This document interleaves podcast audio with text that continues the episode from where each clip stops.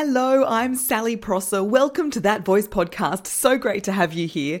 I believe your voice matters and deserves to be heard. I started this podcast to share free, practical tips to help you speak with more confidence, to grow your business, advance your career, and avoid totally freaking out about public speaking. As a former TV journalist and company spokesperson, qualified speech and drama teacher, TikToker, and general lover of life, I know firsthand about the power of showing up with confidence. In this series of the podcast, I'm bringing back the best snippets from my most popular episodes, and that's why it's called That Voice Podcast All Stars.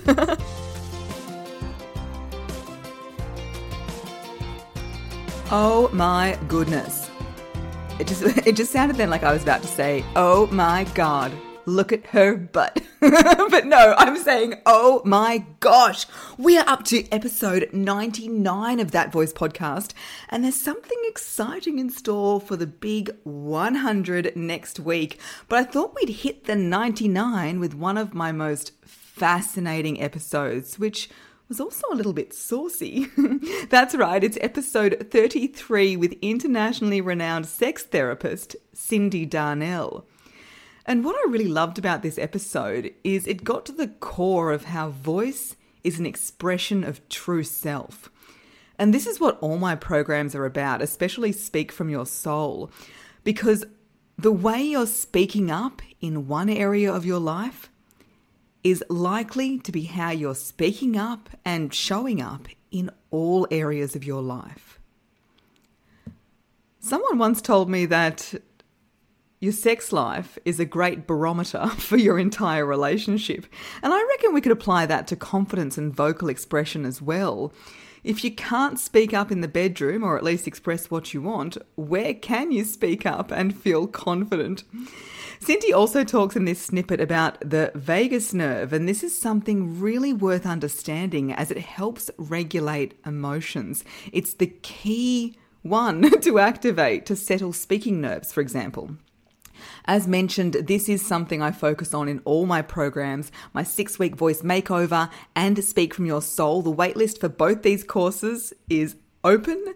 If you want something now, then come and access the members only masterclass vault. That also gets you by far the best discount on my six week courses. You did not hear that here. okay, are you ready to talk about sex? My lead in question is Do couples complain about their partner's noise making in the bedroom? Generally, if there's going to be a complaint, the complaint is usually that one person wants the other one to make more sound. I've never encountered a couple where the sound has been too much. I, am sure it exists, but I just haven't met them. They've not come to me for help with that. But certainly, the complaints that I see overwhelmingly about sound is that there's not enough sound. That one partner wants the other one to make more sound. Um, because otherwise, if they're just lying there, you know, like a pair of chopsticks, and there's just no expression, no sound, nothing, it's not much fun, you know? So yes, I guess it's about that feedback. Yeah, and there is something too in you know sort of when we're looking at sex through a slightly more esoteric lens. So when we're looking at it through you know tantra and and that kind of full bodied erotic practices. Um, one stream of, of those meditative practices is about sound meditations. And we know from the research that they've done into mindfulness and making sounds like the um, that um, humming sound tends to uh, enhance groups of people. It activates what the, the, vagus nerve, which is the nerve that helps us regulate our emotions.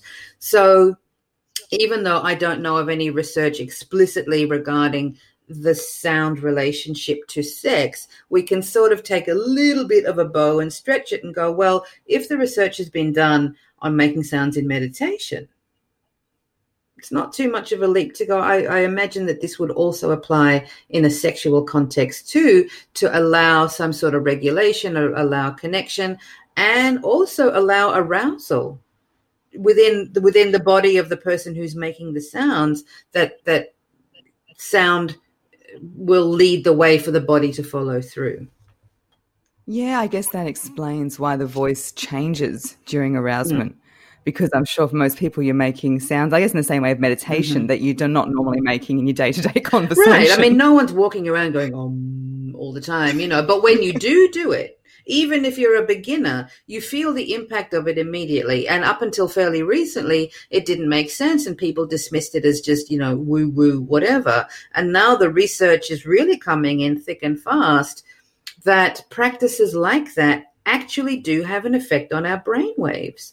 So, and because as we're starting to understand more and more about the effect, particularly of the brain in relationship to the vagus nerve, which also is one of the nerves that innervates certain parts of the genitals, not all of the genitals, but particular parts of it. And it certainly regulates our capacity to relax, which is crucial to good sex. If you're not relaxed, you're not going to have good sex.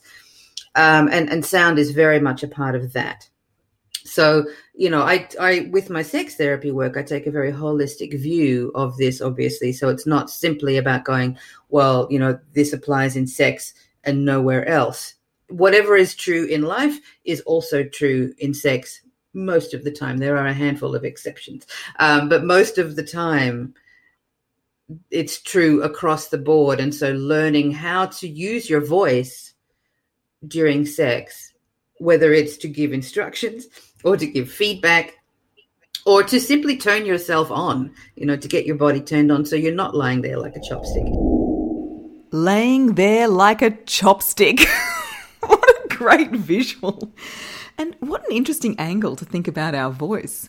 It was so difficult to choose a snippet from this episode. There is so much gold. So head on back to episode 33 to take in the full Cyndi Darnell experience. now, hopefully, you're all warmed up for the big episode 100, where I will have a special guest host interviewing me. Oh, how the turns will be tabled.